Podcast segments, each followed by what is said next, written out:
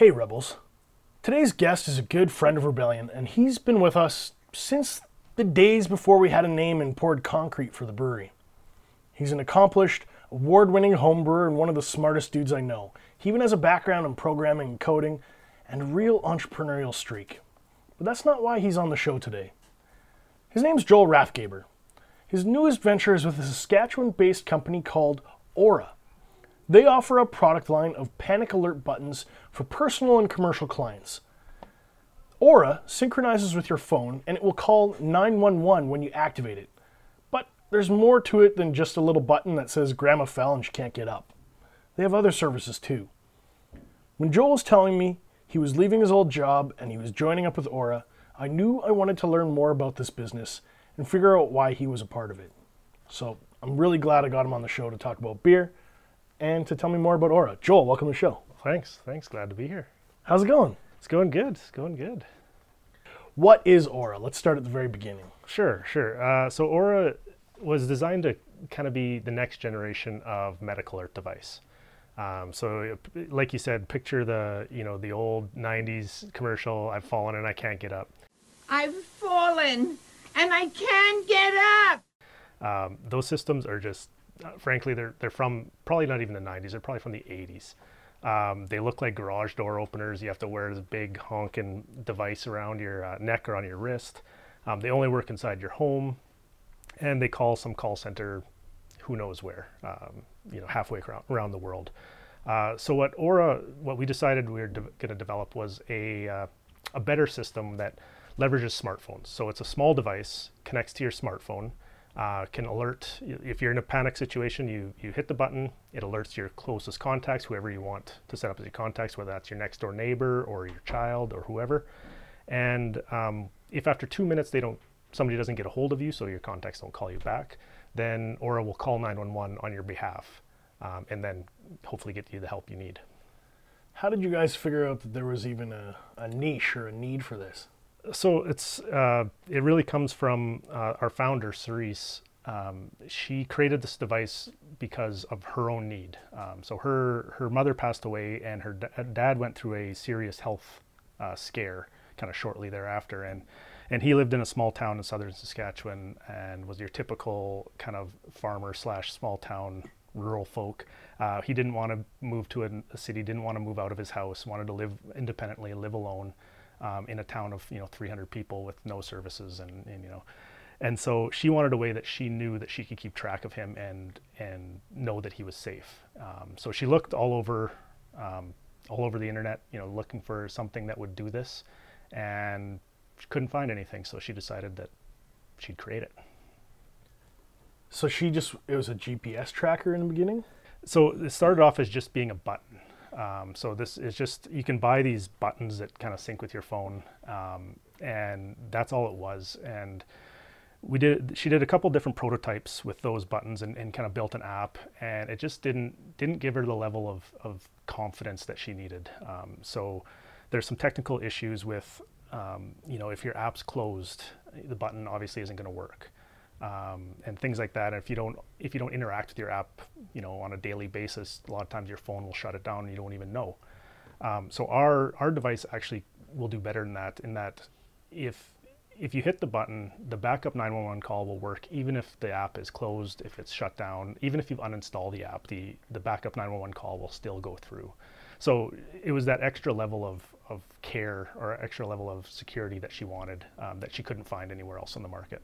She invents this button, and then what happens? Well, so the great thing, one thing to know about Cerise uh, is that she's not technical. So she comes from a business background, a financial background. Um, so she puts together, uh, she finds the right partners, and she puts together this this team of that's able to design the so, uh, design the software, design the hardware, um, do the, the product design, you know, the plastics to get it manufactured. Um, and she she we launched, I think, about two years ago now. Um, and so I first met Cerise when I was working at a previous job, and we did some of her branding and did her initial web store uh, for Ora. Um, and so she launched then, and she was going all right. And about a year ago, um, I noticed she had a job opening for a VP of technology, and so I reached out to her, and um, she was the only person in the company at that point, um, only only full-time staff, and so I joined on, and now we're up to uh, six people as of today. So All Saskatchewan. all in Saskatchewan. We're split evenly between uh, Regina and Saskatoon. So there's three in Saskatoon, three in Regina. The Ora products looked a little bit different though. It wasn't just a little simple button. You also had some more cosmetically friendly pieces, right? That's right. So one of the one of the nice things about Ora when we were looking at the the seniors market is we didn't want it to look like the garage door opener uh, that old medical alert device devices had. So uh, the first thing you'll notice is a lot smaller. It's it's basically the size of a, a toonie or you know a little bit bigger than that. Um, and but the other thing is it can be disguised under jewelry. So we sell um, different covers in, in jewelry that can you can wear it like a necklace. And actually, our Cerise wears one every day, and a lot of people they, you wouldn't know uh, that she was wearing it. She just think that's she's wearing a necklace. Um, it could be something you'd buy at any kind of jewelry store, um, but but the device is hidden inside of it, so it's definitely way more discreet. So the thinking is uh, a woman's walking alone at night, maybe after work or something, Yep. has an issue, pushes the button. For sure. We so originally the original intent was a medical alert, like we said, so looking at elderly people, but really we found out fairly early on that there's a ton of people that that could benefit from it. Um, people with medical conditions that they don't have to be old. They could be. We have a one wearer that we we know of right from the start. That's um, she was really young, younger than I am, and uh, but she had a, a medical condition um, that was very serious, and so they so they got her one. Uh, her parents bought her one um, to use. Um, but also, um, we started getting contacted from businesses looking to protect their lone workers. So people going into uh, working alone, going into somewhat dangerous situations, um, or just just working alone by themselves. And you know what happens if they fall and and can't reach their phone or something like that. So uh, we started getting more and more interest from different groups um, ba- when we put the product out there. Is it because you guys have all those other pieces added to the software or added to the button? No, the I think the Ora the Ora solution is is very simple, uh, and it's like that for a reason. I mean, when we look at the elderly market and, and the original intent that was designed, we wanted to be really, really simple and easy to use. We didn't want to add a bunch of features and make it complicated because in an emergency, you just want to hit a button and have things happen. Um, uh, with the when we started kind of going into the more uh, business market, or more commercial market, we started adding adding a few more features uh, to it. Um, we split the product and, and added more features to the second product called Solus Guard to to um, give them some of those other features. And there's features like uh, check-in monitoring, which uh, essentially is you you say you I'm going to go out for half an hour, and if I don't check in again in half an hour, then something must have happened, and so you should send send help. Like a check-in, as in push the button Push every 30 you, minutes? You or- push, yeah, you push. It's not the it's not the button on the device, but it's uh, on your app. So you log into the app and, and push a button and say yes, I'm okay.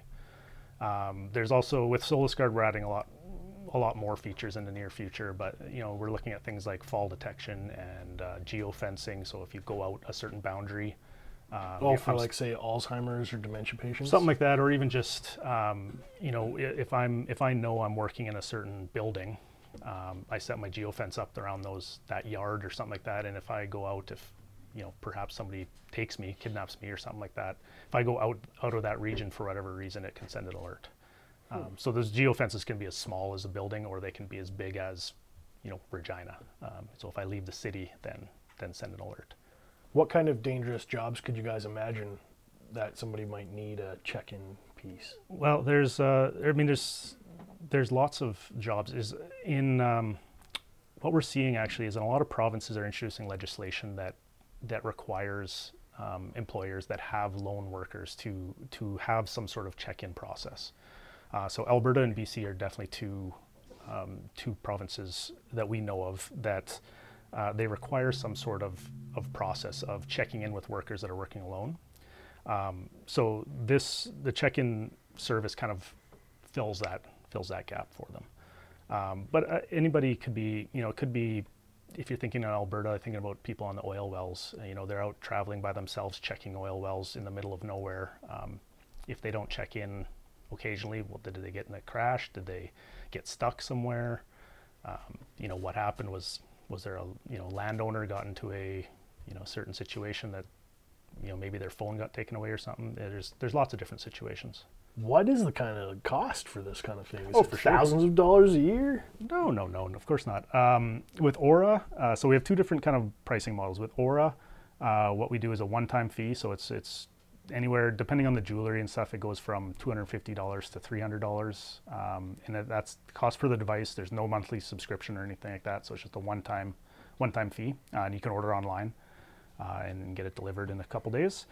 Um, with Solus Guard, um, we obviously because we're selling to businesses, we have different different kind of pricing tiers. But generally, the device is um, you pay a you pay a fee for the device. Uh, it's a lot cheaper, um, but there is a monthly charge um, depending on the services, anywhere from five to fifteen dollars uh, per month per user. So And it's all right here in Saskatchewan. That's what's going on. we're yeah we've this company's 100% in Saskatchewan. Uh, what's next for you guys? Solus Guard seems to be our, our main focus these days, so the business side of, of things. Um, like I said, we got tons of features we're looking at. Uh, we're rolling out a new project with the uh, federal government, which is huge for us. Um, so that's going to be that's going to be great. We're going to have kind of coverage nationally. Um, looking at integrations with different kind of monitoring centers and things like that, and um, yeah, just growing growing like that. And on the Ora side, you know, we're constantly kind of adding people on that on that side, and um, you know, just trying to do the best we can to save lives. Deadly. This is not at all related to your products. Yeah, Let's talk about beer. yeah. You're an accomplished homebrewer in your own right. Yep, Won a few medals in your day. I've won a couple. I think I've got one of you biting one medal, a picture, a couple Yeah, pictures yeah, of you. yeah. So this one today is Rebellion Hazy IPA. Cheers. Cheers. It's definitely hazy. Turbidity. I like that word. Have you had it before? I've had, yeah, iterations of it. Not this batch, obviously, but I've had it uh, canned before, I believe. I think I think Dave is constantly tweaking it, just trying to hit that sweet spot. As I think any IPA should be. Constantly tweak. Constantly tweaked. I think you know, with a good IPA, I think it all depends on the hops you use, and those hops, you know, vary on year to year, batch to batch. So I think any good brewer will constantly be tweaking stuff. The hazy itself is six percent ABV. I know that Mark and Dave are always really committed to trying to get the freshest, most bold, vibrant hops. And what's special about this is they wanted to make it uh, extra juicy, extra hoppy, and you can really smell it.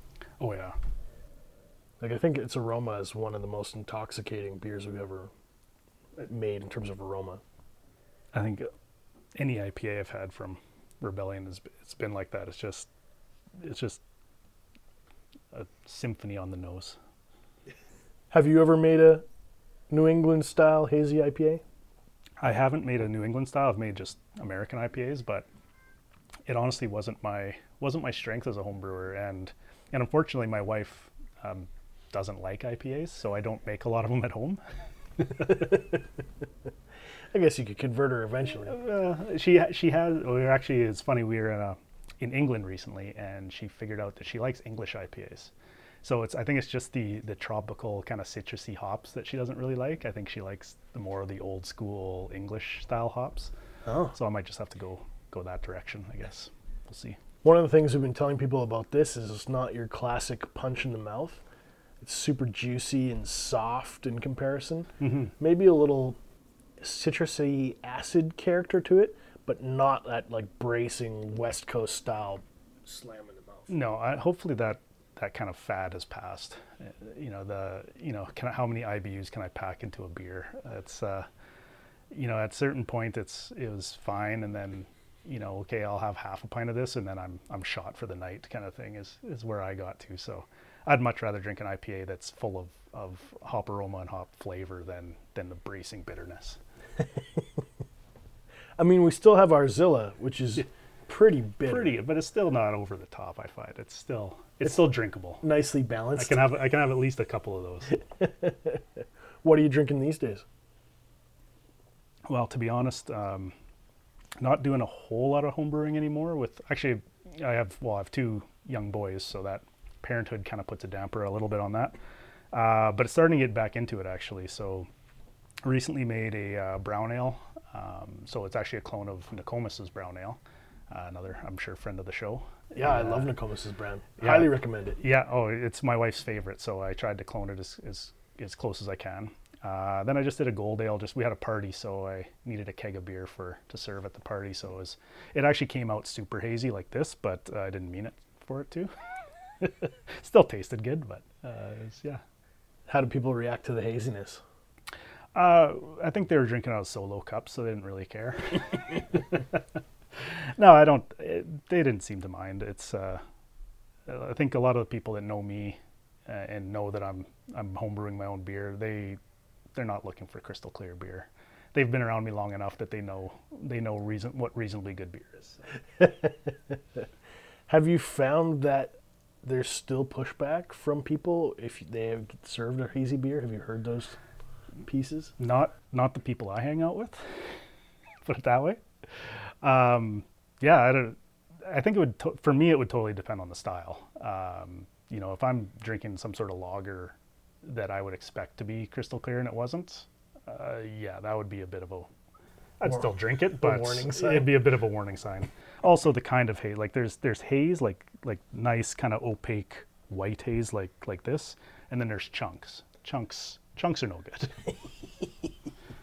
We had a really funny customer complaint just a few days ago. And the guy said, I really, really like the flavor of your beer, but it made me gassy and fart a lot, so I'm never drinking it again. I'm like, I don't know what to tell you. It's a, it's a carbonated beverage. Yeah, that's there's not much you can do about that. if you're gonna drink beer with malt in it, it's probably gonna do it.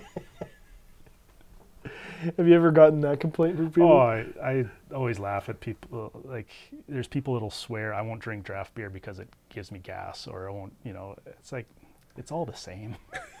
you don't realize that the stuff that goes into cans and the stuff that goes into keg are literally the same beer. Well, the funny thing is, when I was coming up, just learning about beer, I used to think draft meant like shitty, cheap nickel beer that you could just fill a cup for a nickel Yeah. and you just pound it because it was awful, but you just drink it to to get where you're going. And then I was like, oh wait, draft doesn't mean it's crap. It just means that's how it's served. Yeah, but I was so used to drinking from like these infected, crappy, poorly maintained Wow. draft lines. You. was I feel like that was a lot of beer in Regina, you know, a few years ago.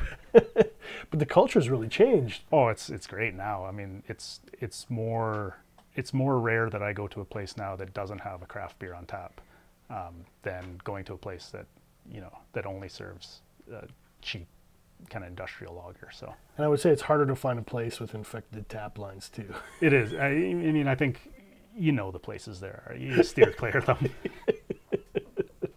Just go to the good friends and, of ours. and there's usually no reason to go there anyway. So Yeah. Uh, I was going to say something, but it's rude, so I won't. Where can people find more information about Ora and Solus Guard? Uh, so the website is the best place to go. So on the Ora side of things, that's www.ora4u. So it's O R A F O R Y O U uh, dot com. Um, on the business side of things, you can go to solusguard.com. So that's S O L U S G U A R D.com. Joel, I want to thank you for your time today. Thanks for inviting me down. It's amazing. Rebels, thanks for listening today. I'm going to include links in the show notes so you can find more about Ora and Solus Guard online. I'm also proud to let you know that Rebellion Brewing Podcast is an affiliate member of the Saskatchewan Podcast Network. If you're into podcasts, you're looking for great content produced right here in our province, local stories, the Sask Podcast Network is a great one stop shop to discover those local stories to listen to. As always, if you want to find the latest news about Rebellion Brewing, be sure to check us out on Facebook, Instagram, and Untappd. And thank you for joining Rebellion.